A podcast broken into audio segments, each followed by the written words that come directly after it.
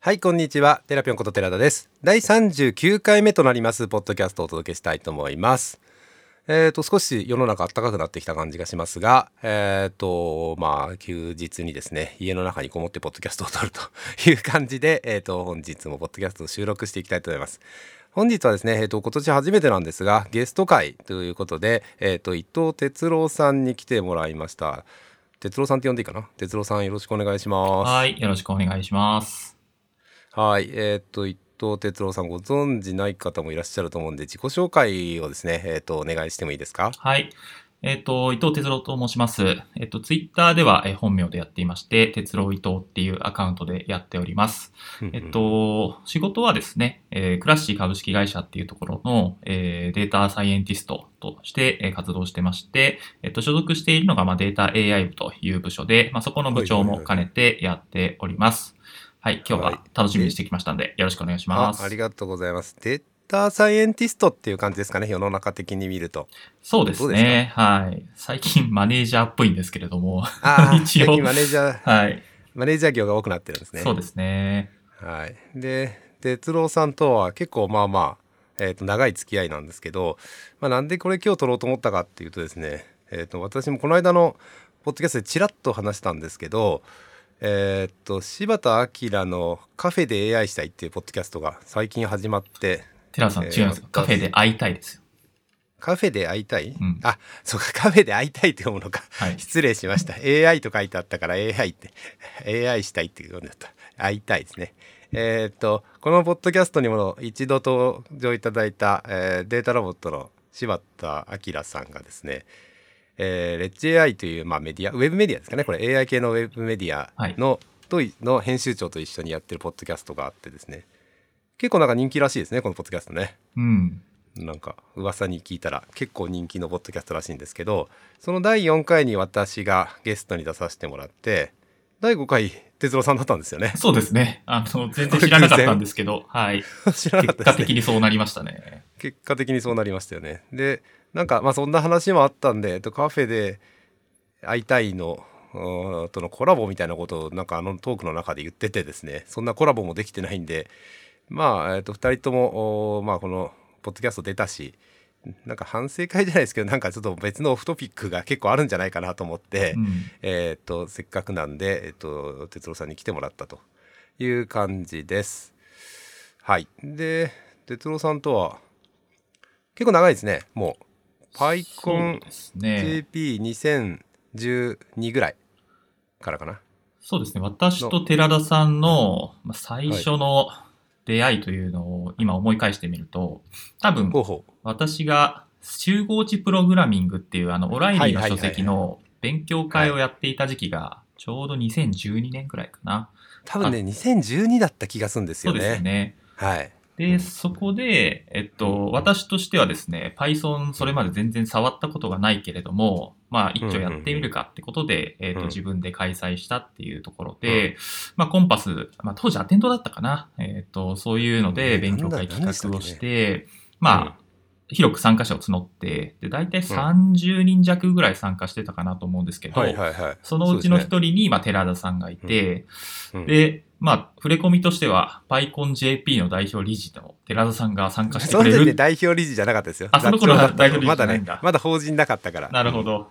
で、うんまあ、結構 PyCon のその、コミュニティの長みたいな人が参加してくれるっていうので、最初ガクガクブルブルしてたんですけれども、そんなガクガクしてないでしょ。私こそガクガクしてましたよ。はいそのデータ系の人とのお付き合いって。まだそんなにそこまでデータサイエンティストって言葉がここまで世の中に浸透してなかった気がするんですけど。あの、当時うん。2012年ぐらいだから、Facebook が初めてそのデータサイエンティストの募集を出したぐらいの時で、あの本当にもうユニコーン人材を募集するって言ってたから、僕も当時ね、うん。あの、まあ、分析分析会社で、あの、分析してたんですけど、データアナリストって名乗ってたんですよ。はいはいはいはいはい。データサイエンティストの人材要件がユニコーンすぎて、とても名乗れないって思ってたんで、あのえどんな要件だったんですか？いや、もう今うん、よく言われるあのベン図あるじゃないですか。データサイエンス力、ビジビジネス力、あとははいデータエンジニアリング力みたいなところのすべてを兼ね備えたスーパーエンジニアみたいな感じあの、もう description だったわけですよ。プログラミングももちろんできなきゃいけないし、はい実際実装もできなきゃいけないし、はい。データも見れなきゃいけないしそうです、そうです。えーと多方面っていうか全全方面にわたってやらなきゃいけない人はい。そんな人そんなに最近でもそういう人増えてきたような気がしますけどうん。そうなんですねかその当時だとちょっとねなんかイメージつかなかったですね確かにね。はい。やっぱり今みたいに、そのクラウドサービスが全盛の時代じゃなくて、まだやっぱオンプレとか、ハドゥープが出始める前、流行り始めるちょい前ぐらいだったんで、やっぱりそのビッグデータとは、みたいな話をしていた時期だったから、そもそも扱ったことすらないよって人の方がやっぱ多かったんですよね。あー確かにね。うんうんうん。そこから考えると、本当時代は激変したなっていうのをちょっと考え、感慨深く今思いました。そうですね。ちょっと10 9年前ですけど、うん。9年前まあは8年半前かな？あのやつは秋ぐらいにやってたような気がするのでそうですね。PyConJP の2012の後だとすると、うん。えーちょっとなんかな8年前っていう感じですかね。そうですね変わりましたね。まあ Python も随分変わりましたけどそうですよね。Python 業界はまあ激変したと思いますけど、あれですよ。だから、まあ集合値プログラミング勉強会をやって、まあ、うんな、何が分かったかっていうと、まあ、当時、えっと、Python は確か2.6で書かれてたかな。ほうほうほうほう。はい。で、うんえっと、Python 自体はそこまで、まあ、うん問題にはならなかった。で、まあ、これから3に移行するぞ。で、2.7の部、部類もいるぞ、みたいなお話があって、まあ、結構、うんあの、ワイワイしてた時期だったと思うんですけど、うん集合値プログラミング勉強会で何が一番困ったかっていうと、Python の言語仕様ではなく、そこで使われてる API を叩くとみんな死んでるってことだったんですよ。あーそうなんですよね。ちょっとねあの英語の本で私の記憶だとね、2010年には持ってたと思いますね。うんあのシンガポールに行った時に、はいその英語の本の書籍のやつの発表があって、はいはいはいはい。えー、と書籍をも用いたこんないい本あるよみたいな発表があって、うん。で私その当時もうすでに持ってたような気もするので、うん。えー結構まあ面白いなと、はい。まあ英語で読み切るほど簡単な本じゃないと思いますけど、うん。面白いなと思ってたんですよね。いやーで、もあそこに書かれてるコードも結構、うん、なんでしょうねエラー処理とかされてないコードだったからそうですあのプログラミングされてるものがまあえっ、と疑似コード的に Python 使って書いてるんで Python 全く初めてだと結構きついですよね。真似しても全然エラーになるし。はい。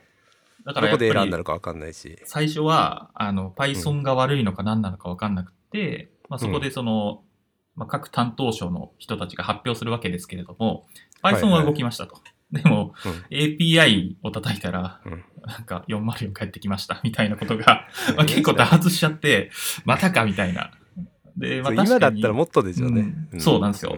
だからやっぱりそこで思ったのが、えーっと、まあ、いい、いい本だと言われていて、なぜいい本なのかっていうのはちょっとあんま分かんなかったんですけど、まあ、初めてそのレコメンデーションだとか、推薦だとかっていうのが、きちんとそのコードとして書かれた書籍だったから良かったと思うんですけれども、はい。やっぱりそこで、その使う元となる、まあ、データを引っ張ってくるための API だったりが、がまあ、当時の、その、まあ、結構アメリカのサービスだったりするんですけれども、うんうんうんまあ、その API が死んでるってことは、あのうん。ライフサイクルが短いな、この分野はっていうのをすごい思ったんですよね。おー確かにね、ほうほうほうほうはい確かに。そう言われてみればそうかもしれないですね、はい、だから全然違うその書籍外の学びもやっぱあって、まあそれはそれで良かったなとは思いますね。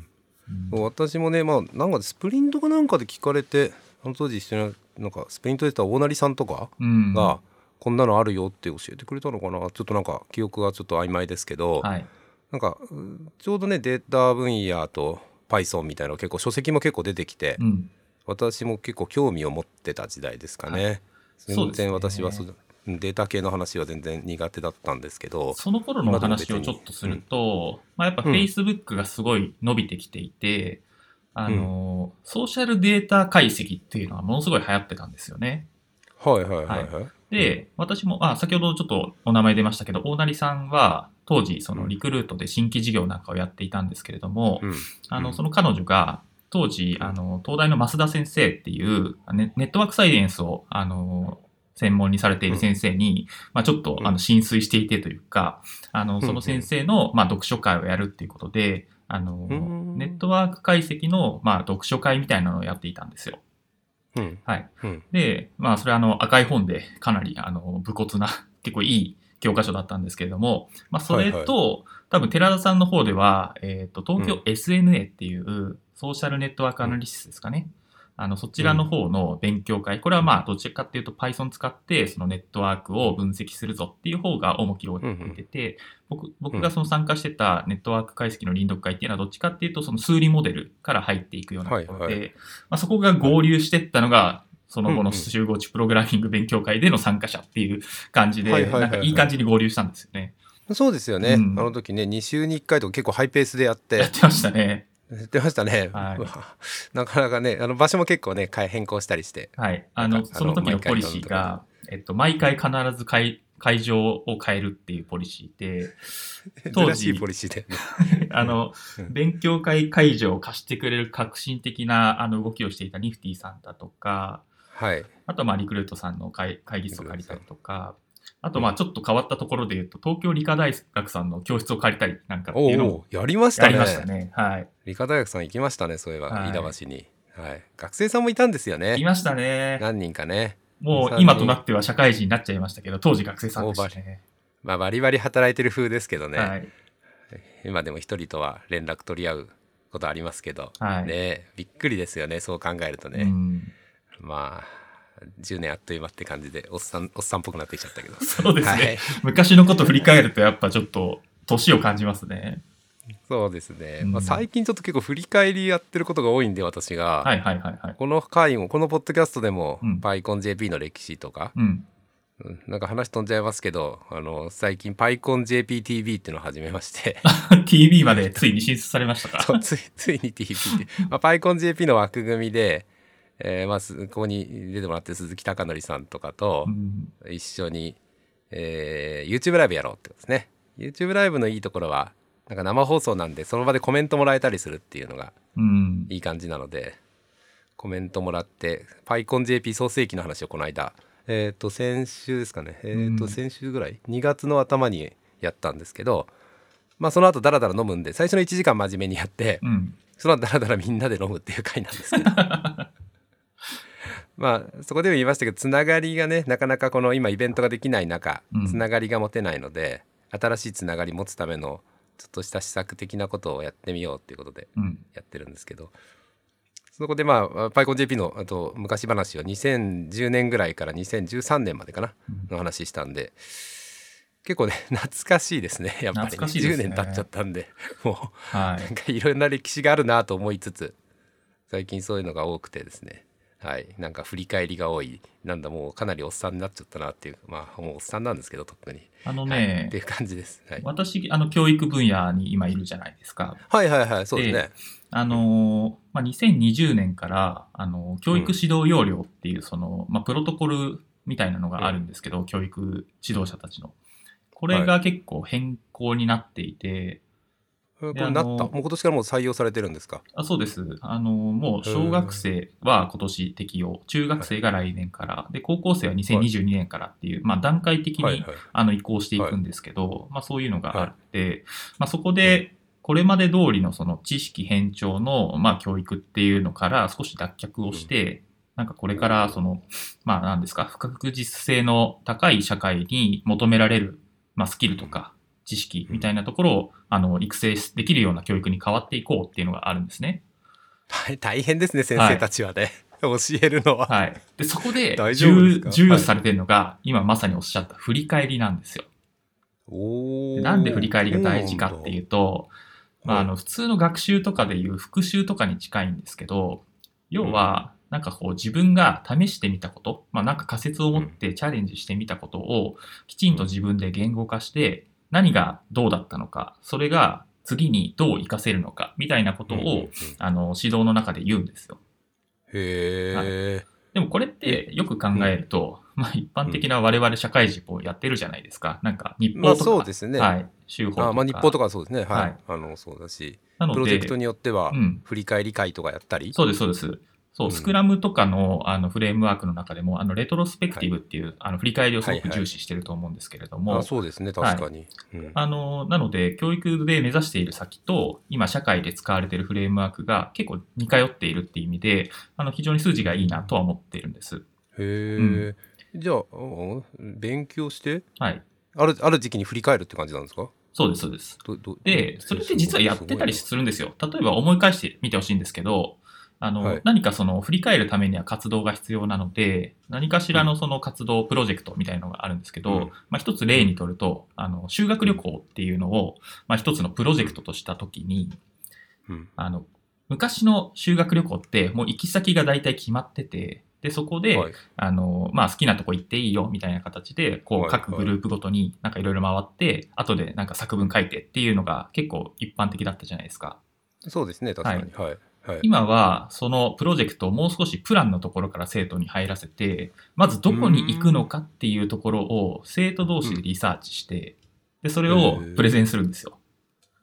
えプレゼンからプレゼンやるの？プレゼンやるんです。ででみんなが行きたいところを選んでじゃあそれあの行き先が決まります。ええ今京都に決まってるとかそういうんじゃなくて、はいはいそこから？もはい。うスキーに行こうとかそういうのは？もうもう、もう一応、あの、それできちんとプレゼンできて、その、まあ、当然、その修学旅行、学習を収めるためのあの旅行ですから、その目的に沿って、ちゃんとプランニングされてれば、で、かつ、そのみんなの同意が得られる得られれば採用されるとは思うんですよね。へえ、はい。すげえで、そういうふうに始まるから、うん。あの、うん。プランニング、要は、グループの中で何を目的に行くのかっていうのは結構昔よりもクリアになるわけですよ。例えば京都に行くんだったら、なんとなく金閣寺行こうかな、綺麗だし、みたいなつもりで今やってたけども、今の子たちって、割とその、もう歴史背景とかも分かって、その知識として入れた上で行くから、うん。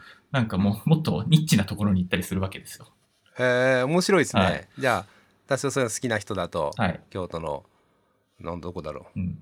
うねえっ、とまあ、マイナーマイナーって言うと変だけど金閣寺みたいなそのうん。有名な誰でも今まで行ってたようなとこじゃなくはい。もうちょっとマイナーなところに行ったりとかするそっていうう。のもやるでやっぱそうやっても目的意識を持って行って、うんで、うんその後帰ってきた時に、まあなんか感想文というかレポートみたいなのを書くわけなんですけれども、まあそこがまさにその振り返りの部分に当たるんですね。でそうなんだ。はい。やっぱりそのきちんと調べて、なんか目的意識を持っていった方が、めちゃくちゃその振り返りの質が高いんですよ。まあそりゃそうだよね、はい。なんとなく行って綺麗でしたとか、はい。ここ感動しましたじゃね。そうそうそうそう。うーん。面白いけど大変そう。そう。まあ大変。あのね、大変なんですよ。だから、そういう指導が、あの、今後の、あの、不確実性の高い社会で生きる上では、まあ、欠かせないよねっていうことで指導に入れたいんだけれども、まあ、はいこれまでのその、教える、ティーチングの領域から、次、コーチングになるんですね。や要は、そこから、どうやって学びを引き出すか、効果を最大化させるかっていう方にシフトしているので、結構パラダイムが全然変わっちゃうんですよ。そうそうですね、はい。だから一方方向でないわけですね。今までまあどちらかというと集合じ集集合してうんうん。黒板に、えーで説明して、はい。理解してねってやって演習やってっていう感じでしたよね。そうですね。それだけじゃないんだ。スタートが違うんだ、はい。で僕はこれのう。パラダイムの変化が、まあ、うんインターネットの世界で言うと、Web1.0 の時代から Web2.0 の時代に移った時にすごい似てるなと思ってて、Web1.0 って何だったかっていうと、まあ、掲示板とかをみんなで作ってた昔の時代で、それってもうみんながなんか、あの、こういうスレを立てたいってバーンって書いて人を集めるみたいな感じだったじゃないですか。だけど、うん。うん Web2.0 になると、もう個々のプレイヤーがブログみたいなサービスを持って発信し始めるわけですよ。誰でもがね発信していくっていう。そうです、そうです。一部の人がなんか知識を教えるんじゃなくて、もういろんな人たちが発信をするっていう風に転換している。うん。そのようなパラダイム変換があるなと思ってるんで、まあ、非常に面白い、業界としては面白い時期だなとは思面ってますね。だけど結構大変、まあ先生たちのこと考えると大変そう、先生はなんかね、すごい大変で先す。生うん大変でしょうね、はいまあ受ける側も結構大変ですね、うん。あの今までとはやっぱ違うと思うので、うん。やっぱ、まあ我々の時っていうか、まあ、ずっとこの何？このずっとですよね。戦後っていうか戦前からですかね。ずっと事業形式でやってたものを、うん変えていこうということですよね。少しその中身を。いやーすごいな。これね、あれですよ、あの、うん Python は今すごいいい位置にいて、教育の中で。なんでかっていうと、はい。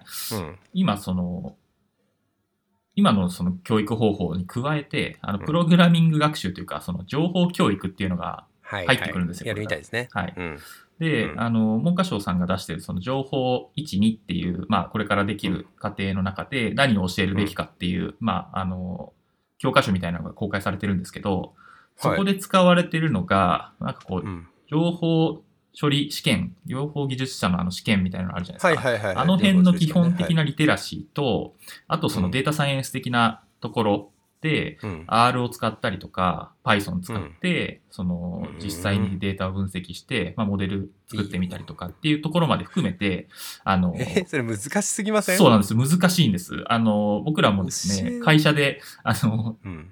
勉強会とかをやってるんですけど、それで一回その情報一人のその教員指導用のあのコンテンツっていうのをみんなで雑に見てワイワイする会っていうのをやったんですけど、はいはい、面白そう、それ。あめちゃくちゃ面白かったんですよ。でも、やっうんぱりそこで、あの、いろんなレンジをカバーしてるんですよ。もえ、それって、え中学生とか高校生？う、高校生です。高校生高の選択科目で情報にっていうのが入るんですね。うんそれが結構データサイエンスとか、まあ、あとプロ、プロダクト開発みたいなのもあるんですよ。だからプロトタイプ作るとか、UI、UX みたいなうん、う話んも入ってて、もうね、モリモリなんですね、結構。えー、それ高校生でやるの？はい。えー、すごいね。はい。ちょっと驚き。すごいです。すごい。えーとはい私もちょっと見てみますね。え、あぜひ見もう始まったんですか？それが2年後 ?2000、あ、2年後とか来年の4月？そうですね。2020正式採用っていう意味だと、あの、まあ、うんセンター試験、旧センター試験、今、あの、共通テストって言われてまあ、はい、すけど、共通です。はい。あそこに正式採用なのが2025年からなんですよ。だから、一応あと4年ぐらいうんあるはい、うんうんうんんですよ、猶予が。うん。でもう4年、ん4年経つとね、そもそもあのテクノロジー界隈のスピードも速いから、あの、まあ今の指導要領でいいんだっけっていう話にはなるとは思うんですけど、まあでも基本的な統計とか変わんないじゃないですか。うん、まあツールは変わるにしても、うん。統計の話ってそんな変わんないと思うので。統計はねうん、あのどっちかっていうともう数学に入ってて、あそうですね。はいはいはい。数学1とかうん。に、あのもうデータの分析とか統計読み取り、はいだから箱ひげ図とかって昔僕らがその学校にいた時って習わなかったんですけど、ならなかったですね。今はね、もう、うん高校とかでやるんですよ。で、センター試験とかにバンって出て、で数一でやるんですよね。そうです、そうです。必修科目かな。あの、うん2年前かな？ちょっといろいろ私も試験とかに携わってるので、うんうんうん高校生でどこまでやってるかっていうのをちょっと調べるために教科書をあえて買いに行ったんですね。あ、そうなんですね。あのまとめてあの高校の数学の教科書を全部買いに行ったんですけど、はい。数一の教科書を見て唖然としましたびっくりしました、うん本当に表計算ソフトを使ってこの相関相関係数を求めろみたいなのが教科書に載ってて、あらすごいなんか時代は変わってるわ。っ てそうなんですよ。結構あの数学の話文脈でするとうん、あ高校数学でだんだん軟弱になったみたいな、うん。我々がやった頃は2行2列の行列もやってたしはいはいはい。データサイエンティストにとって大切な行列の概念を今の高校生から奪ってしまっていいのかみたいな、うんうんうんうん。結構議論もありましたけど逆にねその相関係数とか、まあ、箱ひげ図とか、うん、まあ、あれ株やってる人しか見ないもんだと思ってましたから私は 昔ね。なるほどね。うんうん、ああいうのがあの高校でやってるってのはいいですよね。うんあのまあ必修になっててその、うんうん必修になってて、まあ、誰しもが勉強するはずのものはいになってるっていうのは、なんかすごいありがたいというかまあ、うんいい方向に変わってるなと思ったんですけど。はい。いや、すごく思っていて、だからまあこれからの世代っていうのは、もうデータを読み解く力っていうのは、まあそれなりに持って出てくるっていう前提でいいのかなと思うんですけど、まあやっぱり我々側の方ですよね。やっぱそういう教育を受けてないから自分でやらなきゃいけないんですけど、はい。まあ我々日々データを扱う職種としてまあ困るのは、なんか僕らだけが別にデータを扱っててもあんまり意味ないかったりするんですよ。やっぱりそのデータを通して会話をする、まあ、これがなんかデータドリブンな意思決定だったりっていううん。話にもなると思うんですけど、うん。まあ、その時に媒介となるデータを同じ認識であの議論できないといけないって考えるとそう、なんですよはいね。、この読み解き力、だから相関係数が今ね、あの0.7でねって言われた時に、その0.7が持つ意味をどう思うのかとか、どう解釈するのかっていうのはすごい大事になってくるわけですよ。そうですね。はい。いやーえっと実はその話を今週というかまあえっ、と今ちょうど仕事で、うんうーとき企業向けに30人対象ではい3ヶ月で、まあ、D、DX って言葉使ってますけど、うんまあ、データを見れたりとか、うんまあ、うまくいけば機械学習だとか、うん。えーまあ、何かのツールを使って何かのお結果を出すその業務に使えるものを作ってみようみたいなことをはいはいはいはい。30人に向けてやってるんですけど、Python 初心者っていうかまあプログラミングやったことない人に向けて、はい。えーっとゴールはさっき言ったような、えーうん何か結果を出そうみたいなところなので、うん。結構苦労しながら、めちゃくちゃわかりますね。まあ、緊急事態宣言も出ちゃったんでオンラインとオフラインをうんう。まくミックスしてやってて、うん。ね、オフラインでその現地でいればいろいろしなんでしょうねその手厚く指導手厚くお手伝いとかもできるかもしれないですけどそういうのもうんできない状況もあったりして、はい。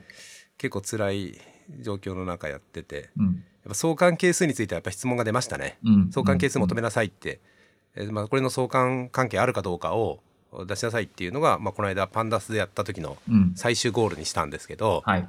データをちょっと取ってきてもらって、うんでとある、まあ、オープンなデータを取ってきてもらってそこにこういう仮説を自分たちで立ててもらって、うん。えー相関関係あるかどうかっていうのを、で言って相関係数は何ですかみたいな質問は結構出ました。うん。やっぱりうんまあその時にもあの高校で今やるんですよって言ったらみんなお笑いしてましたけどね。その話題はどういう意味なんでしょうね。えてかやっぱりやってなかったっていうので、うん。ややばいと思う部分あるんじゃないですかね、やっぱりその相関係数知らないって今の高校1年生ではやってますよっていううん。話になると、まあお大体30代ぐらいの方が多いので、うん30ぐらいの方が多いのかな多分のでちょうどやってない時代だと思うんですけど、なるほどね。まあそこからかっていうかまあそこからかっていうかなんかそこからまあ皆さん勉強しないといけないので、うん。結構やっぱね急に統計の話がサクッと出てきたりするじゃないですか。はい。いきなり統計の話とかまあプログラミングやってたと思ったら統計ですからね急に。あれなんですよ。うんその、正直複合強化なんですよね。今のって。うん今のもう確実にそのデータを処理できるプログラミングスキルと、要はそのデータを見ることができる、まあ、数学的な素養だったりはい統計学的な素養、この2つがミックスされたもう話なので、そうですね。で、詰まりどころってどっちなのっていうと、まず最初にその Python 環境が作れないとか、そうですね。はい、Python でエラー返ってきたけど、これ何 何が原因なのかわからないとか、そういうところの方がまあつまずきやすいんですよね。もちろんもちろんそうですね、うん最初そこからなんでうん。みんなそこを、ね、リスト型とか辞書型の説明するんですけどはい。分かんないですよね最初ねそう。そのプログラミングやったことない人は。うん。うん、で、ま今、その初手で Python を選ばれる確率っていうのが圧倒的に上がってるわけですよ。その義務教育というか、教育課程でやっぱり触れるんで。あ教育課程でも、うんうんうんだってあのもう先生の指導用にもう Python で書くとこうですってか書かれてるわけですから、先生がそれを見たらまねあ Python 出しますよね、きっと。まあやんなきゃいけなくなるよね、うん。まあ、勉強したいっていう人はたくさんいるとは思いますね確かにね。はいうんで、その先が今言った相関係数って何ですかっていうその読み取りの部分だったり統計的な素養で詰まる。うん。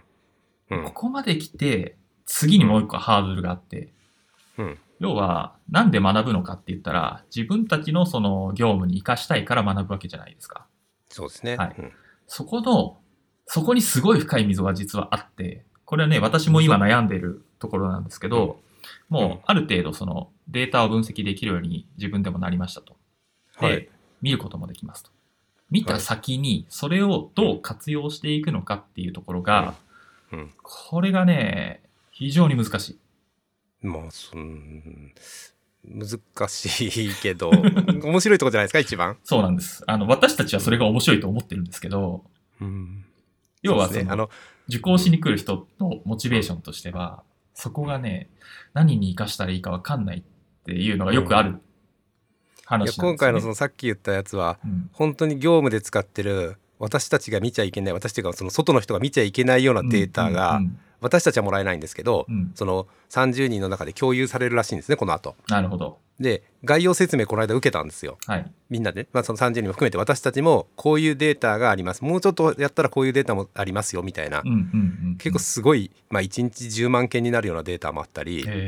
まあ、まあ全然少ないデータだとやっぱりまあ1ヶ月に10件20件しかないデータ、うん。まあ、これなかなかねデータ分析に難しいと思うんですけど、うんまあ、すごいたくさんデータがあって、まあ、宝の山に見えるっていうか、まあ、話聞いてると、うんうんうんまあ、宝の山なわけですよ。はいはいはい。ただ、えー、と難しく考えると、うんそこから何か導き出すためにはまだ何か足りないかもしれないとか結構そのデータ量もそれなりにあるし、うんやりたいことを思いついてもすぐできることとできないこといっぱいあるなとは思うんですね。うんうんうんうん例えば1ヶ月でできることなんて、まあ、たかが、まあ、その例えば専門家がやったとしてもね、うん何人かの3人の専門家チーム作ったとしたって1ヶ月でできることって結構少ないじゃないですかうん。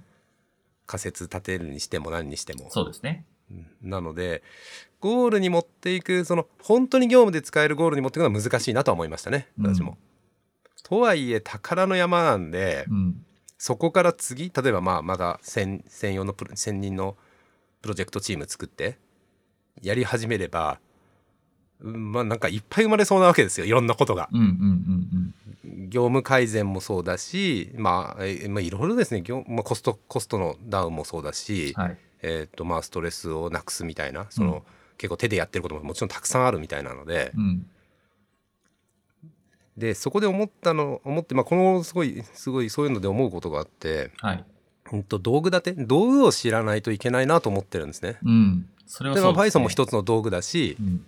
機械学習も一つの道具、うん機械学習の中のそのあるアルゴリズム、まあえーとまあ、単単回帰もまあ一つの道具だし、うん。まあ、全然違う自然言語処理の方もそうだし、はいまあ、他にもたくさんありますねそのコンピュータリソースも道具だし、うんうんうんうん。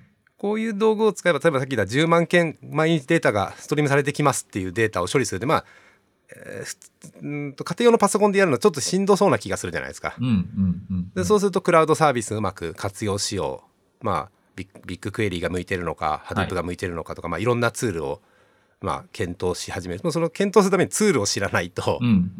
いけないしその分割できないといけないですよね。このこのパートはじゃあクラウドにまかクラウドのデータソースに任せようとか、はいここは Python で解析しようとか,、うんかここに当てはめたらなんか API でなんかいいもの返ってきそうだとか、うんうんうんうん。そこにそこ組み合わせができるようになるのが難しいなと思ってるんですよね。そうですね。もうそこまでいっちゃえば、もう自走して、ぐるぐる自分で仮説検証してっていう風になると思うんで、そうですね。はいうんだから教育的な観点で考えると、いかにそういう人材、人数を増やせるかっていうことなんですよね。いやでもまたちょっとさっきの研修ずっとやってるんでその話になんか深掘りしちゃいますけど、はい。もうねプログラミングを教えてねやっぱり辛くてやっぱりその まあそんなに使わないじゃないですか、まあ、はっきり言って、まあうんこう言っちゃうとあれだけど知っててほしいけど別に Python のセットの使い方詳しくなっても、まあ、たまにしか使わないし、うん。でいうのは思ったんですけど。で結構辛そうだったんですけどやっぱりそのトンカチ叩けないその釘を打てない指導者、うん。えーまあ大大工さんは釘打つのすごい速くてうまいし、うん。間違いなくいろんな釘を選択してうまく打てるけど、うん。それやれ全くできない人が、うん。例えばプロジェクトマネージャーとかになられて、うん。まあ、それこそまあ大工の世界とか建築の世界で全くそのトンカチがあることぐらいしか知らないとか、うんまあ、カンナは削れないみたいな人がうん。全くね全くできないっていう人がやってもやっぱうまくいかないと思うんですよね。うん。うん。うん。いろんな知らないからうんそういうな苦労も時間も分かんないしどのくらいかかるか。はいはいはい。ちょっと最近話題になってる、まあ、あの、うん某アプリがありますけれども、はいはいあの、要はその一番上のトップのビジネスの人が、そんなに大変じゃないと思うってこれ絶対言っちゃいけないやつですけど、はいはい。あの、まあ、要はその一行、例えば極論言うと、あるソースコードに一行変更を加えようとしたときに、その大変さって別にあの外から見てる人が決めるわけじゃないじゃないですか。実際にそのね。実装する人が決める話で。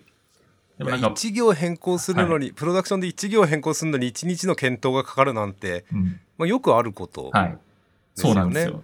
これが、うん、やっぱ分かっていないというか、あんまり知られてない事実だと思ってて、ああ確かにね、はいうんだからその手を動かしている時間よりも、すごいうん。いろんなことを検討して考える時間だとか、うん。あとはそのリーダブルコードみたいな形じゃないですけれども、いかにその可読性を上げながら保守性を上げていくかとか、きちん、と、えっと、滞りなく処理していくのかとかっていうのが、まあ、ある意味その美しいプログラミングのなんかお話だったりするじゃないですか。で、やっぱりその、はいはいはい、そうですね、うん GitHub のプロリクが出てきて、そこに対してレビューしていくっていうのも、やっぱそういうところをいっぱい話していく。だからどういううん。経緯でこういう風な設計にしたのかとか、うん。こういう風に書いていったのかっていうところを、まあコミュニケーションしながら、じゃあこうしたらいいんじゃないのっていうう、ん。そこのなんか高め合いみたいなのが、あんまり知られてなくて、とりあえずあっ知たら、られてない知られてないのかな？まだあんまり広く認知されてないと思うんですよね。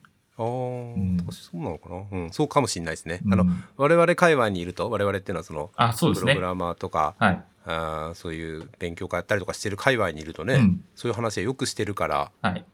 そんな不思議な話じゃないんですけどこれがやっぱりその、新しく入ってくる初学者とかは、まだそこの境地にたどり着いてないんですよ。うん、ん。そうねまあ確かにね1日1行しかかコード書けなかったらプログラマーとして俺ダメかなと思っちゃうかもしれないもんねうん。い、やそんなことはないし、うん。そこに至るところまあねあの私がずっとやってるプローンっていう大きな CMS そはいの巨大なオープンソースの CMS は、まあ、巨大すぎるし歴史もありすぎるんでめちゃくちゃなこともいっぱいあるわけです中でうん。予想するんですよね、うんこれはおそらくこの時代にこんなことがあると予想されたんじゃないか。だからここはこうなってるんじゃないかみたいな予想して変更するんですけど いや間違うことはいっぱいありますよ。私もその、まあ、オープンソースで貢献する年にポンとこう出すんですけど、はい。プルリクを。はい。もう取り込まれちゃってバグになったこともあるしう、ん。大きなすごいやばいっつって緊急リリース次のリリースさせちゃったことも一度あるしうんう糸が、まあ、糸うん取り込むのすごい難しいですよね。うん。うん。その時も本当簡単な修正だったんですよね 本当に23行の修正だったんでテストコードもちゃんと追加してはい。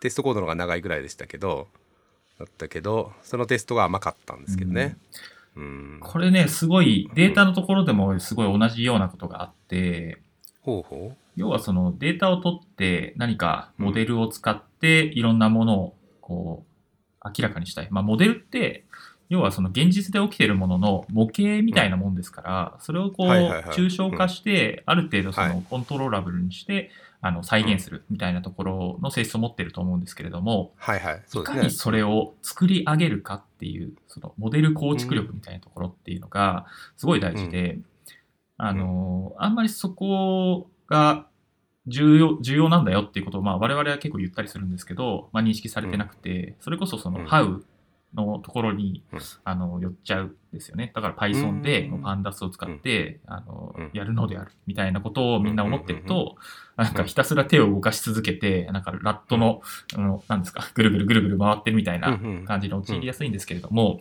あの、よくよく冷静に考えてみると、ちょっと視点を変えてみたらすぐ解決できるようなことっていうのが、まあすごいいっぱいあるわけですよ。はいはいはい、はい。分析で言うとなんかアプロローチを変えてみたり、軸を変えてみたりとか、ちょっと次元を変えてみたりとかっていうのもある。で、うん。あのー僕はそれをに気づいたのが、あの、PRML ってあの、昔よく、あの、統計的な人たちが、あの、必ずちょ、挑戦する黄色い本があるんですけれども、はい。私はね挑戦しようとして諦めてますね今は、はい。やってないですねやってません。はい。あれの一番最初にあの、うん。多項式フィッティングっていう章があるんですけど、はいはい。はい。そこであの、要は次元を上げていくことによって、あの、曲線がどんどんフィッティングしていくけれども、それはまあどんどん科学習していくことになるんで、うん。まあ注意せよみたいなことがたくさん書いてあるんですね。でまあうん。大体一番いいのはやっぱ3次元空間上に上げるってことで、例えばある2次元上でどうしても線が分けられないですっていうところがあったとして、そこに頑張ってフィッティングをするよりも3次元空間にそれを遮影して、そこで線を引くと、あの、要は何ですか、1階の部分で分けようと思っても無理だったけど、1階と2階を作ったら、その1階と2階っていうところで線を引けばいいじゃんって話で、うんうんうん新しい次元に飛ばすとちゃんと分けられるっていう、僕はそののあのうんところがすごく記憶に残っていて、PRML の一番最初、上巻の一番最初なんですけど、そこはね、うん。すごいね、あの記憶に残ってるんですよね。へえ、はい。そうなんだ。面白いですねそれもね、で後から言われてみれば、それはそうだよねって話なんですけど、うんうん今、いざ自分がそれに直面しているときに、そこに気づけるかっていう超難しいんですよ。いやー難しいな、はい。気づきって、まあ、経験は結構大きいですよね、うん。気づきのための経験っていうのはどこから見たらいいのかどの軸から見たらいいのかっていうまあはい。えーまっすぐ真正面から見てると分かんないけど横斜めから見たらいいのかとかうん。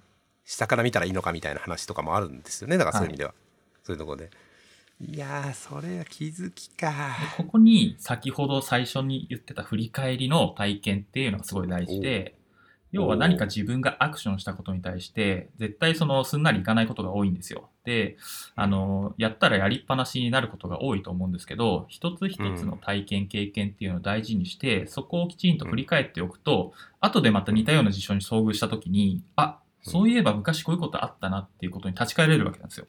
はいはいはい。これがね、ね。はい。うん我々でいうその内省って言ってて、要はその、自分の経験を呼び覚まして、今新しい事象に対してその物事を適用して、あ、うん。もしかしたらこうしたら回避できるかもしれない。これはうんうん発展してますよね。その自分、過去の自分と比較して。うんうん。これは成長って言えると思うんですよ。はいはい、そうですね。うん。だからプログラミングで言ったら、その同じようなメソッド書いてて、なんかうまくいかなかった。で、うんその経験を呼び起こして、うんまあ、次に書くときに違う書き方をし、はいはい。それは成長じゃないですか。そのうん、そうですね。それをここで失敗したことあるから、そうです、そうです。これはやめた方、こういう方向の設計はやめた方がいいとか、はいこういうプログラミングやめた方がいいとかってありますよね。はいうんうんでも、それってやってる時って気づかないんですよね。後で振り返った時に、自分ってもしかしたらちょっとできるようになってるかもって、まあ気づくわけなんですよあ。気づきね、そうね、確かにね、わかんないですね。はいうん。だからまあ、そういうところで、まあ振り返りが重視されてるんですけれども、あまあ今すごくネックになってるのは、まあこのコロナの世界になっちゃったんで、あの、経験がなかなかししづらい状況になってるんですよね。うん。うんうん。やっぱりこうやって、今オンラインでお話はしてますけれども、うんオンラインで話してるって、そもそも人間関係ができてたからじゃないですか。そうなんですよ、はいそれはすごい思いますね。ううんん。だからさっきのその PyConTV の話でも、あの、うんまあ、飲み会みたいなのをあのやってると思うんですけど、うん。あのイベントとかを昔やってた時って、結構その、本編が終わった後の懇親会が、なんか本番だったりするじゃないですか。うん新しい出会いもあ懇ったりとか。親会でね、うんいろいろ話聞けたりとかもあって、すごい楽しいですよね。はいうんうんそういう経験みたいなのをいかに作っていくのか、でそこから振り返って自分がどう成長していったのかっていうのがこの世界の中でどうやって作っていけるんだろうなっていうのは今の私の結構強い関心事ではありますね。まあ、それはまあ会社でも同じですよね。新しい、えー新入社員なり、えー、と新しい仲間が増えた時に、はい、どうどうするのかってうん。いろいろみんなこの1年悩んで、私ももちろん悩んでるし、うんみんなね結構悩んでるなと思うんですけど、そうですね。うん。そういえばあの私はまあ知らない人の方が多いと思うんで、えっと、哲夫さんとまあ2年ぐらい前からちょっと一緒に仕事をしてたんですよね、はい。えっとクラッシーさんでちょっと。いや週その説はお世話になりました。1回ぐらいいやとんでもないです。こちらこそお世話になりました。なんか楽しいプロジェクトでしたね。なんかリリースもされたという噂を聞いたので。リリースはね、はい。まだなんですよ。今年なんですよ。あまだですか、はい。あ今年でしたっけ、はい。なんかねいろいろねあの今年やろうあ2010 2020年の、うんえーに中ぐらいにはみたいな話をされてましたけどなかなかねこうじ、はい。い、ろいろ大変だったと思うんで去年は、はい。去年というか2020年4月以降は結構大変だったと思うのでそうですね。ですけど、あのーね仕事一緒にさせてもらってて、はい、楽しかったですよ。寺田さんに相談させていただいたのは、まさにその Python を使うプロジェクトを、まあ、やりたいんだけれども、うん。なかなか社内にもいないし、で、一人、うん。あの、私のメンバーで、あの、うんもうすでにやってるメンバーもいたんで、まあ、そこと、その人と一緒に、あの、なんかプロジェクトを進める上で人取りたいんだけど、どっかいい人いないですかねっていうのが最初の相談だったかなと思うんそうですけど、です。そうだと思いますね。はい。最初に言われた寺田さんからもう返す刀で、そんな人がいたら私が取りたいっていう、そうそうそうそう。いないっすよ、はい。なかなかね。あの、あい空いててね、うん。その、フィットする人とか、まあ、私が知ってる限りではね、そのはい少ない知り合いの中に、今、仕事探してますっていう人がどのくらいいるかって言われるとね、うん。そんなにいないですからね。で困ったなっていうところで、私がちょっと入りましょうかっていう寺田さんのその、なんか提案が、まあ、刺さったというか、それでまあ、あの、お仕事一緒にさせていただいたんですけど、非常に良かったですね。ああの、今そのメンバーももうだいぶ成長して、あうん。の寺田さんとはパイコンとかで一緒にあの行動とかしたりしてると思うんですけど、そうですね。ははい。い。はい、今でも、あの、別のコミコミュニティ的にはお付き合いははい。継続させてもらってますね。はい。だから当時はね、彼もコミュニティ活動なんかはしてなかったですけれども、あの、うんまあ、寺田さんの影響はすごく受けて、もう師匠と弟子みたいな形になっているそこまのででいかないけど、ま あ、あでもまあもともとねあの、まあ、彼にもそのうちこのポッドキャスト出てもらおうと思ってるんですけど、うん。楽しみですね。えっ、とそうですねもともとできたからねいやすごいなと思ったんですけどね、うんなんかその最初から結構いろんなことを幅広く結構やらやってたと思うのでうん。幅広くっていうのはそのプログラミングだけではなく、えー、と SRE 的なこととか、うんインフラ面とかも含めてその全体をこのプロジェクト回すみたいなところをやるの結構大変な立場でいろんなこと挑戦してたなって、うん。うん。私もまあ今から思うと思いますけど。そうですね。だからもう本人の本当にうん。もうすごく頑張ってたなっていうのも私も見てて思いましたし、まあそれをうん。どうにかサポートしてあげたいなっていうところもあって、あの、寺田さんにもあのご協力いただいてたんですけど、えー。やっぱそれがいい教育プロセスだったなって振り返るとやっぱあおって、そう言っていただけると、はい。はい。私もあのそういう仕事もしてますんで、はい。何を宣伝になっちゃうけど。あの、そうですね。あのちょっと入ってあのチームメンバーといろいろ話したり Slack ではい。やったりとかミーティングしたり、うんこれはね、私はあのサービスを受けた側としても、あの、推薦できますので、皆様ぜひ。あありがとうございます宣伝 宣伝ありがとうございます、はいでまあその話したのは何でかっていうとこのポッドキャストが始まる原因を作ったのはその人その今出てきた彼らなんかエンジニアなんですよねそうですね。彼自身とまだそうですねこのポッドキャスト2月ぐらいに始めたので1月だか2月かにえっ、とちょっといろいろうんあってある企業を訪問していろいろ話を聞こうみたいな話があってまあそれもねこのコロナ禍になって全部なくなっちゃいましたけどそのプロジェクトもね。残念でしたがでその後、うん、普通にうんと渋谷で飲みながらまあいろんな話を私がなんか幅広くいろんな話してたもんで「うんゼロさんポッドキャストやったらいいんじゃないの?」みたいな結構雑な感じで振られたんですよね。うん。いや本人は結構本気だったって言うんですけど。でで じゃあじゃあまあこ試しだと思ってちょっと始めてみたら完全にこの、あーまあ、4月以降、うん緊急事態宣言やったりとかで会ええー会いたい人にもなかなか会えないっていう感じになってポッドキャストが完全趣味になった感じはしましたね。うん。いいきっかけでしたよでも、はい。なんか言っていただかなかったらやろうと思わないですからね。うん。うん。なんかやっぱり、うん。そのコロナ前でも、うん。やっぱりそのポッドキャスト少し流行り始めてたかなっていうところは感じてて、もともとはね、あの、リビルド FM みたいなもうすごく長くからやってる、はいはい。ところもありますけど、うん。まあ割とポツポツそういう動きもあって、で、BGM 的にちょっと聞いてるっていうのもあったから、まあそれであの気軽な気持ちで推薦してみたんですけど、まあ、ものの見事に沼に落ちた寺田さんがいて、ちょっと面白か落ちましたですねね。沼に落ちましたね。てかまあそれでも今1ヶ月に2回ぐらいとか、うんゲスト会もそんなにできてなかったりするので、えーやり続けるのは結構大変は大変まあそうですよなんですけどね。うんまあ、やると楽しいですよやっぱり、うんそのそれこそまあ哲夫さんと最近はまあ、会う機会もなくその仕事もなく 仕事で関係今ないので、うんえっと会う機会も減ってるしたまにはなんか最近の動向みたいの話したいなと思うとうん。ポッドキャストでじゃあ出演お願いしますっていうとまあこのもちろんこの公開用のえーとやつもそうですけど公開しないちょっと事前のミーティングとかでもはい。軽く今の現状みたいな話をできるので、まあ、楽しいなとは思ってますね。うんそうですねじゃあまあちょっともう一回ちょっとこっちの話行きたいんですけど、はい。この間の柴田さんの、えーとえー何？えー柴田明の「カフェで会いたい」でも言ってた AI データ分析プロジェクトのすべてという本書籍、えー出版おめでとうございます。ありがとうございます。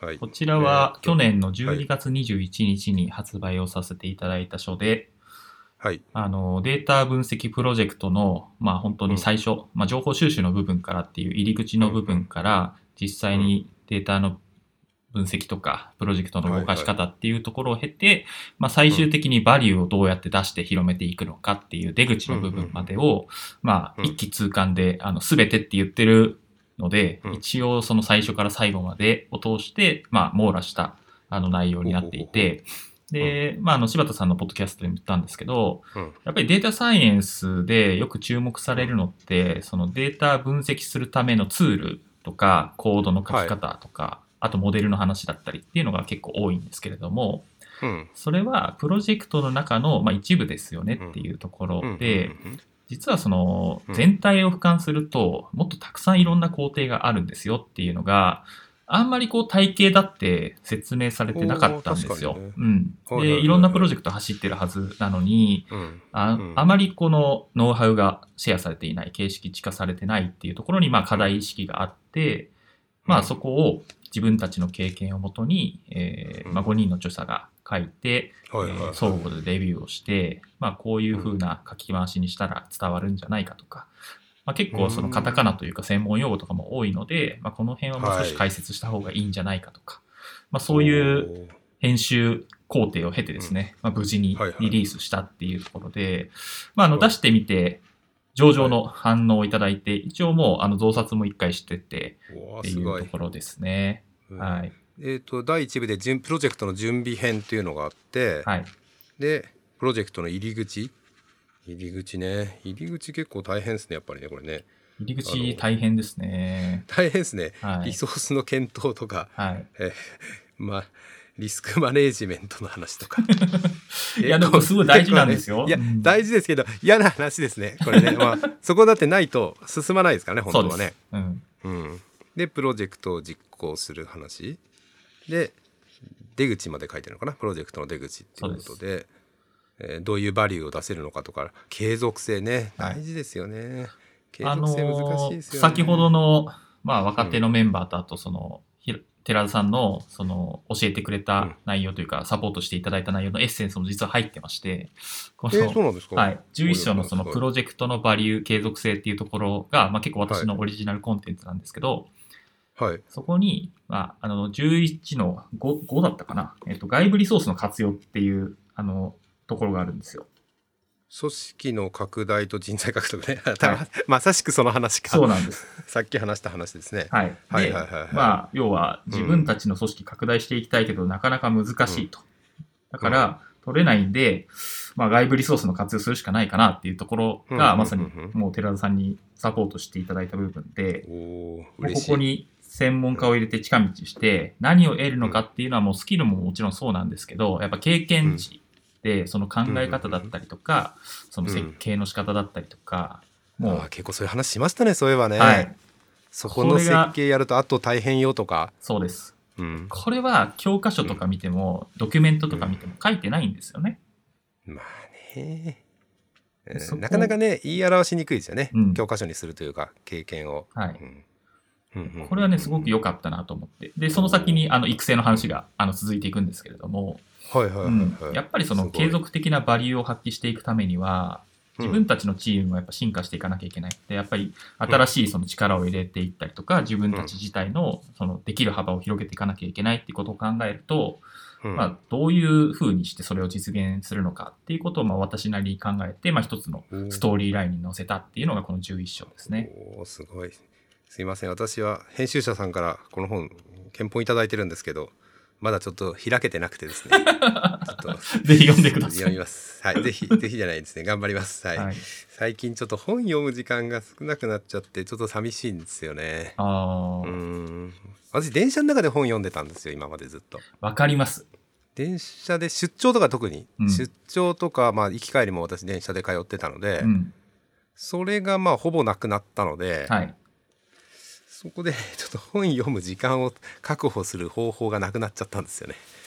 これはね、私も同じ問題を抱えていて、うん、私もあの出勤前にあの必ず読書する時間を30分作るっていう習慣を2年ぐらい前に。あの始めたんですよ。で、あの私のオフィスの、まあ、地下というか下のところに今スタバが入ってたんでそこうでん毎朝必ずあの、うんコーヒーを頼んでで、うん30分読書してから出社するっていうことをやったらもう読書量が格段に伸びたんですね。うん、あ確かにね。はいもう本当習慣化が全てだなと思ってずっとそれやってたんですけど、かまあ毎朝30分やるか。はい。ーこれはすごい効果ですよ。ねえ。この間友達と話してたら、まあ、リ逆にリモートワークになってその人は週2ぐらいは会社行ってるらしいですけど、うん。リモートワークだと、まあ、通勤時間がない移動時間ないんで、うん。家で、うんまあ、その人は結構早めで7時から仕事して5時に終わっちゃうんで、うん。5時に終わって1時間半とか本読む時間に当てててって言ってああ、いいですすね。ごいリモートリモートワーク活用してるなと思って、うん。なかなかそうならないんだよな私は。あだからそれはね、うんあのー向き不向きがあると思うんですよ。僕も仕事が終わった後はもうね、脳が疲れてるから全然インプット入ってこないんですよ。だから朝なんですよね。うんそれは多分ね朝活ね。自分である程度チューニングした方がよくって、うん、確かにね。いやーすごい。あでもちょっとえっ、と最近ちょっと読書量減ってるのはすごい気になってたんでうん、読みます。読みます。はい。ご感想お待ちしております。わかりました。そうですね。読まなきゃいけない本いっぱいあったりいろいろあってなかなかですね難しいんですけど。そうですか。いやーすごいな。でも結構ね本出すの大変なんで私も何冊もやってますがお疲れ様でしたって感じですね。ありがとうございます。お大城さん私もえっ、とパイデータ九州で今活動してるのかな？まあ福岡中心に活動されてると思うんですけど、うん、パイコン九州でも去年一昨年だっけ？去年一昨年2019のキーノートスピーカーだったりするので、うん、えっ、とそうですね。そういうつながりで私も、えー、と知り合いではありますが。大城さんは、まあ、彼も、その、東京 R っていうコミュニティで私は一緒になって、もうはいはいほんと10年ぐらいの付き合いになるんですけど、はいもともとはまあ東京にいて、あのーはい。まあ、一緒のコミュニティで、あのー情報交換なんかしてたんですけど、まあ、数年前にまあ福岡の方にあの戻られて、もともと出身は沖縄なんですけれども、沖縄らしいですね、はい。その時に沖縄でパイコン九州沖縄でやった時だったので、うん、うんと沖縄に戻ってこれましたって言ってはい。喜んでましたね、うん。で、まあ、うん。その福岡の方で、あの、活動してるんですけれども、やっぱその地方コミュニティと東京のコミュニティのその格差が激しいというのをまあ痛感していて、で、うん。なるべくその福岡地域を盛り上げたいってことで、まあいろいろと精力的に活動してるんですよね。だからそこがパイデータも多分九州でやるっていうのもその一環だと思うんですけど、うん。うん。だから結構そのコミュニティ活動とかオープンソース活動、まあ基本的にギバーだと思うんですけど、何かこの与えて喜びを得る人で、まあ多分そこのポリシーが、まあ、今回の本にもつながってますし、まあ彼が一応企画者なので、はいそこに賛同しはいて一緒に書いてるっていう形になりますから、やっぱそのさっき言った地方のコミュニティとの差,、うん。差っていうのは結構あるんでしょうかね。うん、そのよくよく聞く話だし私もまあ実感部分的には実感してるんですけど私はまあ千葉に住んでますがまあほとんど東京で仕事をしてたのでうん、東京のコミュニティに所属してるはい。ことが多いんですけど少し前にな、あの、まあ R のコミュニティで、R もはい。あのー、大体年末ぐらいに、あの、うん。ぜジャパン R っていう、まあ、全国のあの、はい。みんなが集まる会があるんですけど、はいはい。で、R も地方コミュニティ結構あるんですよね。で、はいあとその R のユーザー会っていう、ちょっとそのアカデミックな先生たちが集まるような会があって、その年次の報告会みたいなのがあるんですけど、そこで共有されたのが、まあ、そのうん。R コミュニティにおける地方の格差で、東京 R っていうのは、大体その1回あたり開催すると100人とか集まるんですよ。逆にね、まあ、はい人口多いっていうのはあると思うんですけどね。うん。で一方で、大阪だったり福岡だったり、うん。その地方都市でやる R は、うん。期待値として15人なんですよ。集う客の。だもうこれぐらいの規模の差がある。10倍、はい。10倍の差、うん。ただただ人口に解釈して考えると、もうちょっと集まってもいいんじゃないかっていう論論があって、もちろんそうではい。すね。ってことは、それは引き上げの余地があるよねっていうことで、あの、どうにか、あの、活動してるんですけど、まあ、人口だけではなく、やっぱその企業のその集積ってことを考えても、まあ難しさはやっぱあるとは思うんですけれども、あとはその情報伝播って意味で、その東京で流行ったビジネスのロジックが、だいたい3年、4年遅れぐらいで来るみたいなことを、まあ大城さんが言ってて、へえ、うん。そうなんだ。だから今、ようやくその AI ブームは、東京ではもうだいぶ下火になりつつありますけれども、地方は今そこが結構真っ盛りだったりするみたいなこともあるみたいですね。これななんでなんでしょうかね。やっぱ難しいですよね。まあ、ひあの、うんこのラジオでも広島の、えー、と Python の広島のコミュニティの話とかもしましたけど、はい。まあ、パ Python も PyConJP を、うん、はじめとして今いろいろと地方コミュニティ盛り上げようとしたりしてるんですけど、うん。なんでそのやっぱ東京中心なんだろうっていうのとかうん。大学って結構まあその東京だけじゃないじゃないですかたくさんいい大学は地方っていうかいろんなとこにあるし、うん。うん。もちろん東京にはたくさんあるけど東京だけではないと思うんですよね。うん。なかなかこうコミュニティとしての共有が難しいのかな。これなんでなんだろうなってすごい分かんないんですよ。ね悩んでるというか分かんないんですよね。そうですね。多分う、ん。いろんな要素があるから、一つの要因ではないとは思うんですけれども、うん。確かに大学もありますけれども、じゃあ大学でみんながこう行けるかっていうと、あんまりないですよね。だってそもそも大学のその教育サービスってお金を払って受けるものじゃないですか。まあそうですね、もちろん。はいうん。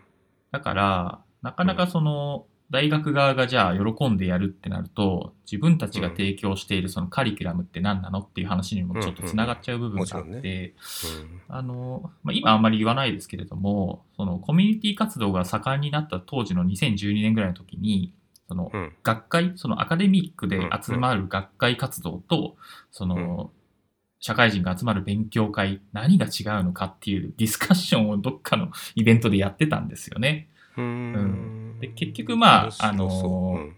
勉強会だから、その何か学術的な新規性とかはないので、全然そのうん。性質は違いますよねっていう話にまあ落ちたんですけれども、うん。でも集まって勉強することは一緒。で、そうですね。うん。同じ思いを持った人たちが集まるわけですから。うん。やっぱ東京にいる方が、やっぱそういう課題意識を持って動く人の、まあ、確率がちょっと高いというか、うんうんまあね。っていうのはどうしてもあるんだと思います。うん。まあそれをねアメリカでもシリコンバレー中心とか、うん。えーとボストンの MIT とかのボストン中心とかっていうのはうん。まああるので、まうあ集まっちゃうっていうのはわかるんですけどね。うん。それが、まあ、東京だけになったりとか、まあ、それに特に日本とか私は韓国もそういう傾向強いなと思ってるんですけど、うん。韓国もソウル中心で一つの場所中心っていうのが強くてう修正なのかどうなんでしょうね。ちょっとうん。それでいいのかって、まあ、その東京一極集中でいいのかっていうねあのも問題意識ですね私のこのコミュニティをいろんなところとかはい。えー、と多様性を持ったっていうのを考えてるっていうのは難しいですいや難しいね。な。多分、うん。よしあしはあんまりなくて、まあ、それも含めた特徴だとは思うので、まあ、人間の習性としてどうしても集まったりするっていうのはあるし、うん。あの、まあでも最近はどっちかっていうともうリモートになって、あの、どっちかっていうと今、東京の人たちって少し郊外に移ったりしてるじゃないですか。あはい、うん。そうですね。で郊外の土地の価格じゃないけど家の値段が上がってるという噂を、そうそうそうそう。噂を聞きました、うん。で、リアルでほら、東京にいても会えないから、オンラインうん。でコミュニティ活動なんかするんで、もはやあんまり、その距離感はないですよね。うん。うん。うん。ただ一方で、そういうことやってるっていう事実自体をどうやって知るのかっていうところが一番難しくて、うんううん。ん、だからそこをフォローしている人、問題意識を持っている人っていうところをまあ増やすことができれば、多分もっとおしなべてみんな、あの、地方も含めて、なんか盛り上がってくるのかなとは思うんですけど、まあそうですね。そのためにはやっぱキーパーソンが必要ですよね。その、キーパーソンね、ううん。んどうなんでしょうね。哲郎さん的にはどうですか、はい。今は東京にお住まいだと思うんですけど、はい。多少ちょっと地方に行こうなんて思いはあるんですか、ああ、そうですね。最近はうん。地方もいいなって思ってますけど、うんまあでも出社もたまにしたりもするんで、どうしようかなって悩んでる感じですね。出社があるとうねんうん私は今の距離感は結構いい感じの距離感まあその通勤毎日前はしててちょっとちょっと面倒くさいなと思ってたんですけど、うん。うーんと片道1時間ドアツードアツ 1, 1時間超えますかね、うん。えードアツードアツ1時間超えるぐらいですけどうーんちょっと面倒だなと思いもあったけど今になってみると、うん。まあ、ちょうどいい距離感ぐらいかな、私はまあ私ももちろん東京に出る機会結構多いので、うん。会社に行くっていう意味で会社に行く機会結構多いのでうんまあそれを考えるとちょうどいいぐらいかなとは思いますけど、そうですね。まあ、もうちょっと離れられるなら新幹線沿いで、えー楽しいところがあったら行ってもいいかなっていう、うん。まあ、完全にでも引っ越せるかって言われるとちょっと難しそうですけど。そうなんですよね。だからなんか、ここ住んでみたいなっていう強い地域とかがあれば、うん。まあ試しに2年間ぐらい住んでみようかなっていうのもできるんですけど、うん。割とそんなに強い覚え入れのあるところもそんなにないし、まあ今住んでるところも好きだし、あうん。あそこじゃない？あの、えー八方根とかの近く。あのそうですね。あっちまで行くととあ東京での大変ですけどねはい。白馬は、うん、昔はそれをやりたかったんですよ。はいうん。だからその、まあ私はあのスキーをやるので、はい。あの、スキーをしながら仕事もできる環境をいかに実現するかっていうことを、まあ、学生時代にすごい考えてたんですけど、えいいじゃないですか。はい。ただ、えもうちょっと難しそう？今は。まあ、ワーケーションで結構白馬なんかはすごい盛り上がってたりするんですけど、はいはい。そうですね。うん、うん。今やっぱこういう、なんですか？あの、ポッドキャストやったりとか、あの、うんクラブハウスとかを聞いたりっていう、時間の使い方を考えたときに、うん。ずっとスキーしに行っちゃうんで、いいじゃないですか、別にそれ。えそれでも悪くないじゃないですか、うん生活として。うんうん。まあ、どうせ冬しかできないですしね。うんあそうですね冬まあ冬の冬の白馬はちょっと辛いですけど辛いっていうのは、うん。雪が多すぎる部分もあるので、はい。大変ですけど。まあ私ご存知かどうかあれですけど私の親戚が白馬にいるので一人、えっ、とこの夏 ちょっといろいろありまして何度か白馬に車で往復したんですけど、うん。やっぱ白馬って街はいい街ですよ。白馬はいい街ですね。いい街、うん。うん。結構お店がねあの閉まっちゃったりしてるところは多少出てましたけど、はい。夏に行った時に少し。ただ大丈夫じゃないかなっていう感じしますね、うん。なんとなく雰囲気だけど、うん、まあ村役場立派だしね。そうですね。え立派っていうかまあ人口がね少ないえうん。あそこ1万人だったと思うんですけど人口が少ないのにしっかりとした組織があったりしっかりとしたものがあってうんそうですね。まあ車運転しないといけないっていう問題はありますけどね。そうですね。車ないとちょっと買い物が辛いですからね、はい。特に冬は夏はいいけど。そう、私もまあ学生時代住み込みで白馬八方尾根っていうところにまあ2ヶ月ぐらいいたんですけれども、そうなんだ、はい。それはすごい。すごくね、わかります。で、うん。多分、あの、どんなところってご存知ない人もいると思うんですけど、もう、うん。長野オリンピックのジャンプ台、ジャンプをやった場所っていうふうに言うと、まあはい。あの結構、あの、はい。伝わりやすいかなと。船木って言ったところですそうですね。はいやっぱ当時のそのオリンピックを開催したっていう経験がどうしてもやっぱ白馬村には強く根付いていて、やっぱりしっかりした組織もありますし、まあそれこそあのオリンピックの選手なんかもすごい輩出してるんで、そうですね。まあすごくいい事例ですよね上村、えうんモーグルのはい。上上村さんとか、上村そうですね愛子さんだっけ、はいとかは白馬でしたよね、確かね。はい。うん彼女は必ずその毎年モーグルの遠征世界中にあの大会出てましたけど、4月頃に必ず白馬村に帰ってきていって、あのきちんとあの、なんか今シーズンこうでしたっていうあの話をしたりしてましたね。へえ、うんすごいね、やっぱりね。いや、あそこね、あの、アルペンスキーも八方根では、はい。大回転とかあっちの、あの高速系のやつ、大回転じゃないか、えっ、と、スーパー G とかあっちかな、高速系のやつをやりましたね八方。根でやってましたよね。はいうん今でもスタート地点置いてありますよ、ゲレンデの中に。ああ、そうなんですね。私、八方根はね、け本当に数回しか行ったことがなくて、あ、残そんな念ですね。に、あの、そんなにしなくて、私、どっちかというと、津賀池に行ってしまう方が多くて。津賀池もいいところですからね。津賀池もね、いいとこまたもう一個先が津賀池、もう一個先っていうか、二つぐらい先が津賀池っていうはい別のスキー場なんですけど、八方根は八方根で面白いと思うんですけど、結構ね、あの、難易度も結構高いんで、うん、っていうんで、なんか、津賀池は結構好きなんですよね。うんまあ、うん、まあ、なんかスキー話になりましたが、今年行きましたか？スキーは。いやー、今年は行けてないですね。ねこの時代うんね。今年、雪の状態はものすごく良かったので、はい。行きたかったなとは思うんですけれども、ちょっと残念ですね。時期を逃しちゃいましたね。逃しちゃいましたね。うんやっぱり夏に引っ越しじゃないですか。めちゃくちゃ言ってね、引っ越させるようなこと言ってるけど。いやいや、でも、検討します。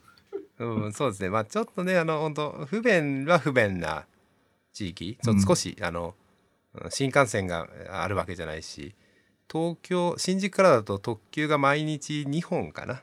多分今だと。そうですねあ。の直通のやつが2本ぐらいしかないんであとはバスで新宿のバスだからバス乗っていくっていうそれも結構時間かかりますからね大体4、5時間ぐらいですかね。45時間ぐらいかかるんじゃないですかね、えー、とバスで行っても。あでも寺田さん。電車で行っても4時間くらい。その、新宿から白馬に行くバスっていうのは、私にとってすごい重要なターニングポイントの一つでして、ほうほう。まあ、先ほども言った通り、私大学時代にそのスキーをやってたので、あの、まあ、向かうわけですよ。その白馬に向けはい。はて、冬に。はい。で、あの、一人で、あの、深夜の夜行バスとかに乗って行ったりするすごいすごいとかやってたんですけど、たまたまその朝、早いバスに乗って、まあ、4、5時間ぐらいかけて行くっていう時があって、うんで、まあ、要は、車内暇なんですよね。で。まあ、当時何を思ったのか、まあ、本でも読んでみるかということで、当時私、あの、千葉県に住んでいたので、あの、ああ、そうなんですね。はいあ千葉県だったんですか？はいはいはいはい。うんジェフ千葉っていうあの、サッカーチームがあるんですけど、まあ、そこはのいサポーターをずっとやっていて、お、お、ライバルだ。はい。で、私そこのそこのレジェンドでですね、あの、オシムさんっていう、あの、日本代表の監督にもなった人がいるんですけれどもい、ましたね、はいい。らっしゃいましたね。彼の言葉がまあ非常に哲学的だってことで、あの、書籍が出てるんですよ。オシムの言葉っていう。うんで、うんうんあの、まあ私サポーターだったので、うんあの、まあサッカーなんか好きで、あの、試合見に行ったりしてたんですけど、うんまあその、スキーの行くバスの中で、まあ読み始めたのがたまたまそのオシムの言葉だったんですけど、はいはい。そこで私読書の楽しさを知ったんですね。へえ、すごい。はい。それはすごい。それまでね、本全然読まなかったんですよ。あはい学生のくせに。いやいや、私も、私は学生の時も読んでなかった。その後ですから、私も読むようになったのは。はい。結構本読むの苦手だった方なんでう、ん。もともと。うん。そうなんだ。えはいそれすいいですね。おまあ、自分の好きな、えー、と分野だし、うん。そのオシムさんの話って、まあ、オシムさんね、有名でしたよね。いろんな言葉を残すって言って。そうです。で、まあ、結果も出したんですよ。要は、万うんう年ん成績の上がらなかったジェフというチームを、うんもう彼のメソッドによって、蘇らせて、まあ、あの、いろんなタイトルとかと取ったりとか、もうシーズンでも J1 の中でも上位に食い込むような成績を残した。で、うんなぜ、なぜそうなのかっていうところだったんですけれども、やっぱりその練習方法の、まあ、工夫だったりとか、まあ、そもそも彼のサッカー哲学っていうのはものすごくすごくて、で、その哲学ってどういうふうに形成されていったのかっていうと、まあ、彼はあのボスニア・ヘルツェゴビナ出身なので、紛争を経験してるんですよね。うんはい。。うんで、あの、当時、ユーゴスラビアあったじゃないですか。まあ、すべてあの辺の地域の国が、えっと、がいいっぱい合併してて、はいはい。はい。で、そこの紛争があって、で、うんユーゴスラビアの代表チームを率いてたんですねうん。当時すごく強かったチーム。だけれども、う紛争によって、その解体されて、まあ国自体も解体されちゃったんで、うんあの、もうドリームチームって言われてるんですけど、まあ、うん。そのいろんな民族が集まったあの地域をまとめ上げたのがオシムさんであり、おー、はい。面白い。すごいダイバーシティの塊みたいな人で、で、彼が持ってる哲学、サッカー哲学を、うん。やっぱり軸としてチームがまとまっていって、で、そこにサッカーメソッドをどんどん落とし込んでいった練習が、もう選手に考えて走らせるサッカーだったんですよ。はあ、はあ言考えて走るって言ってましたね、はい。懐かしい。私もその当時結構代表もあのうんレイスの試合も結構見に行ってたので、はいはいはいはい。代表はまああのううんとグラウンドに行くことは少なかったですけど、うん。普通にテレビで見てたのではい。懐かしいな確かに、まあ、柏レイソルとは、あの、毎年、あの、世界三大カップの一つである、あの、はい千葉銀カップっていうのを。千葉銀カップねはい。千葉銀カップはねよく見に行きましたよ 私も千葉銀カップで調子いい方はねよくないんですよそうなん大体ですよね。だってあそこで出しちゃいけないっすよいやー、それはわかるんですけど、まあ、ダービーなんて絶対に譲れないんですよね。譲れないね。千葉銀カップっていうのは J リーグが始まる前にですねプレシーズンとして毎年交互開催してましたね、はい。以前は、まあ、千葉銀、まあ、千葉千葉の中では一番大きな銀行ですかね。千葉銀っていう千葉銀行というところがスポンサーになって千葉銀カップっていうのをやっててですね。これ、あのー 面白いんだけど。結構ギネスぐらい続いてますよね。まだやってます？ちょっと最近知らないんですよね、まますうん全然ちょっと最近全くサッカーを追いかけていないのでうーんそうなんだそろそろ千葉銀カップの時期ですね。そろそろそろ時期ですね。大体シーズン始まる前なんで、そろそろそういう千葉銀カップの時期ですよ。あ。今年はね、開催見送りになってますね。あ、そうかそうか、プレシーズンができないのかな？うんお客さん入れて。う残念。ん。確かにね、しょうがないですね、そまあこ今年は緊急事態宣ね。言出てますからね。えーそうですね、うん千葉県はまだ出てますから、うん、ちょっと難しそうですね。そうか、まあいろいろ関係してますね。じゃあ、ひょっとしたら、ひょっとしたらスタジアムの反対側にいたかもしれないですね。そうですね。いつかの時代ねうん私もそんな、まあ最近本当にもう全然行かなくなっちゃったんであれですけど。でもこのね、サッカーを、まあうん僕、僕すごい、あの、学生時代からすごいサッカーハマってて、自分がやってたわけじゃないんですけど、その、見る方で？はい。はいはい。で、まあ、オシムさんもそうだし、あと私のこのサッカー界にすごく影響を与えたのって、あの、ジョゼ・モーリーニョ監督なんですけど、どこの監督？えーっとね、昔、あの、チェルシーっていうイングランドプレミアリーグで、はいああの、はいロシアの富豪のアブラモビッチさんっていうのがオーナーになってから、急にあの、ジャブジャブオイルマネーを使って選手を獲得しまくったっていう、あへの、え。結構そのサッカーをビジネス化した急先鋒だったチームのまあ監督として、あの、まあ招集されて、で、彼は2004年のそのチャンピオンズリーグで、ポルトガルのポルトっていうそのチームがあるんですけど、そこをチャンピオンズリーグの優勝に導いたんですよね。で結構大どんでん返しの大会だったんですけど、だから要はダークホースですよ。ダークホースがそのまま駆け上がって優勝して、でジョゼ・モーリーノっていう監督がいて、で彼はあのバルセロナでもともと通訳やってたんですよ。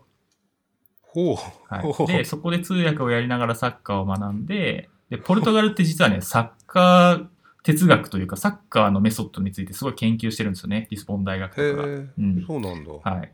うん。で、彼の構築している理論の中に、戦術的ピリオダイゼーション理論っていうのがあって、あの、要はそのサッカーをなんかきちんとピリオド、まあ分けて、区間を分けたりとうんうんうんか、時期を分けて、で、うんあのーきちんと試合に向けたトレーニングをするっていう。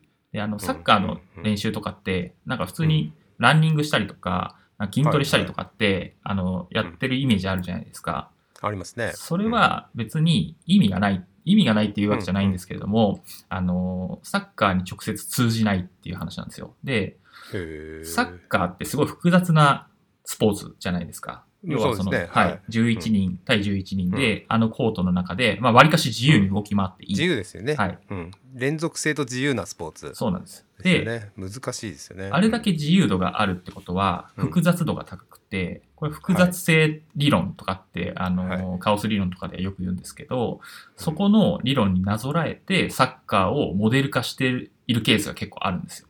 うんうん。で私は当時、学生の時にそういう話にどんどんのめり込んでいっちゃって、で最終的には監督がその戦術を与えて、で、あの、はい。フォーメーションとかってよくあるじゃないですか、その、ありますね。えっ、と、4 4 4 442とかうん。433とかって。はい。うん。で、あれも、あれはね、日本人すごい好きなんですよ、戦術論。あの、型に当てはめるのが。だけど、はい型に当てはめてるけど、別にあれのままやってるわけじゃないんで、あくまで理解するためのものなんですけど、うん。うん。はい。でそこうのん、そのやり方がすごく面白くて、うん。ででなんでそれが面白いかなと思ったのが、昔うん。あの、レアル・マドリードって、あの、はい。銀河系集団って呼ばれていた時期が。があったんですよ。毎年一人はい。大物を獲得して、そのジダンとか、ベッカムとか、フィーゴとかっていう、もう一人スターを連れてきて、もう銀河系集団を作りましたと。で、うん。あれだけ金をかけたら、それは強えだろうって、まあ思うんですけれども、ある選手が抜けた途端に急に回らなくなったんですよ。へえ、はいへで、え。そのうん選手は誰だったのか。それはロナウドでも、ジダンでも、フィーゴでも、えー要はスーパースターではない、ボランチにいるマケレレっていうフランス人の選手がいたんですけど、彼はいが、要は汗かき役だったんですね。要はスーパースターに対ししてボールをちゃんと運べる。で、ちゃんとピンチになった時に守れる、走れるっていう選手で、彼がその影の功労者というか、彼がいるおかげでチームが成り立ってたんですけど、うんその黒子を抜いた途端にチームが回らなくなった。あれだけお金をかけてるのにっていうのが。すごい面白くて、面白い、それ。はいそれはなんでなんだろうっていうのをずーっと追求してって、まあ最終的にはなんかマネジメントとかの話になっていくんですけれども、はいはいはい。はい。だから私、今、まあ部長とかマネージャーやってますけど、すべて必要な要素って、サッカーにおけるその事例から学んだことがすごく多いです。うん。うんうん。面白い。はい。ええいろいろ。でもすごいですね。やっぱ、すごい、いろんな本読まれてるようで、やっぱり、えーすごい知識量というか、いろんなパターンの話を。はい。すみません。ちょっと全然関係ない話になっちゃいましたけど、ちょっと。いやいやいや、はい全然面白かったですよ。やっぱこういう話なかなかできないしね。飲み会やってたらたまに出るかもしれないけど、そうですね大真面目にこういう話しないし。うん。じゃあ、まあ時間も結構いい時間になってきたんで、この辺で最後の話題をちょっと一つだけ入れたいんですけど、はい。えっ、と、Python Charity Talks in Japan 2021-02っていうイベントを、ああと今月2月の20日土曜日に、えーの午後に、オンラインで、えーと、ズームウェビナーを使ったイベントをやるんですね。うん、これはまあ一般社団法人 PyConJP アソシエーションの主催で私は今回プログラムチームっていうところで、えー、所属してやってるんですけど、えー、7月に1回このイベントをやりました。でその時もいろいろこのポッドキャストでも話したかもしれませんけど、まあえーと、Python ソフトウェアファンデーションっていう、まあ、Python の、えーと、Python の商標を持ったりとか、えーと PyCon の活動したりとかしてる PyConJP じゃなくてアメリカでやってる PyCon の活動をしてたりとかする NPO 法人があるんですが、まあ、そこを中心にいろいろ Python っていうなんでしょうねソフトウェアからコミュニティから何から何までをいろいろやってくれてる団体がそんなにいい状況じゃないですね金銭的に。まあ、これは US パイコンがなくなったりしたからなんですけど、まあ、それのためにまあチャリティーをやろうって7月にやりましてで、えー、ともう一回、えー、と今回2月に第2回目をやろうということでやっててですね、まあ、チャリティーなんで一応1,000円、えー、と皆さんから頂いて参加費を頂いて登録頂いてるんですが、まあ、スポンサーはほぼほぼ今ちょっと埋まっちゃってるとは思うんですけど、えー、と普通の1,000円枠とか、まあ、パトロンっていう、まあ、5,000円で、まあ、個人スポンサーですかねになる人とかまだまだ募集してます。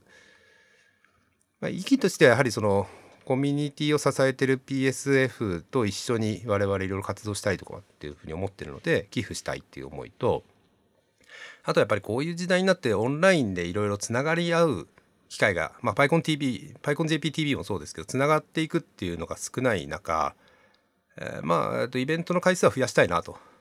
まあ、聞いてもらったりとか、まあ、発表する人もそうですねでオンラインで楽しめるイベントにしたいなっていう思いがあってやってます。えーと、ぜひですね、えーとまあ、登録して、えーとえー、参加当日ですね、まあ、家から、えーと、Zoom で入って特にあのウェビナーなので、えー、自分で話ができるわけじゃないんですけど Zoom ウェビナーっていう機能を使ってやりますのでぜひ、えー、今から参加者募集してますんでよろしくお願いします、えー、ちなみに哲郎さん知ってました？このイベントがあること。いやー寺田さんから伺ってはいましたけれどもちゃんと募集項目を見たのは今が初めてです。そうですよね。やっぱなかなかそのコミュニティでいろいろこういうこういうイベントがあるよっていう噂話とかもなかなかできなくなってて、うん、宣伝する機会もないんですよね。その我々がこういうイベントをやってるとか、うん、なんか登録したのみたいなことを言う機会も少なくて、うんまあ、そういう意味でいろいろ苦労してますしまあ、発表者にはそんな負担かけないようにするっていうこともあって再演系が結構多かったりとかもするので、うん、まあそういうなんかまあそういう意味で面白いネタは結構集まってると思うんですけど、うんね、なかなかつながり合えるっていう機会がないんで直接その時はあの質問と質問コーナーみたいのも作るので質問とかテキストチャットですけどテキストチャットで質問してもらったりとかっていうこともできるんで。えーとまあ、ぜひ参加していただいて部分的にでもですね、えー、と聞いてもらえたら嬉しいなというふうに思ってます。はい、最後完全宣伝になっちゃいましたけど、えー、すいません。えっ、ー、と、ありがとうございます。哲郎さんと、なんかいろいろ楽しい話いろいろ聞かせてもらって、面白かったです。楽しかったです、私も。はい。またですね、えっ、ー、と、いろいろやっていきたいので、えっ、と、またぜひ、はい、あの、お呼びしていろいろ新ネタができたかなと思うぐらいの時にまたお声がけしますので。はい。楽しみにしてます。はい。はい、ということでですね、えっ、と、えー、ポッドキャスト、えー、とテレビチャンネルのポッドキャストはですね、えー、とこの辺で、えー、と第38回のポッドあ39回ですね第39回のポッドキャストは、えー、とこの辺で、えー、とおしまいに終わりにしたいと思います。えー、ゲストに来ていただいた哲夫さんありがとうございました。ありがとうございました。はい。で、最後までお聞きいただいた皆さんありがとうございます。また、えー、えー、と、継続的にポッドキャストやっていきますので、お聞きいただければと思います。ありがとうございました。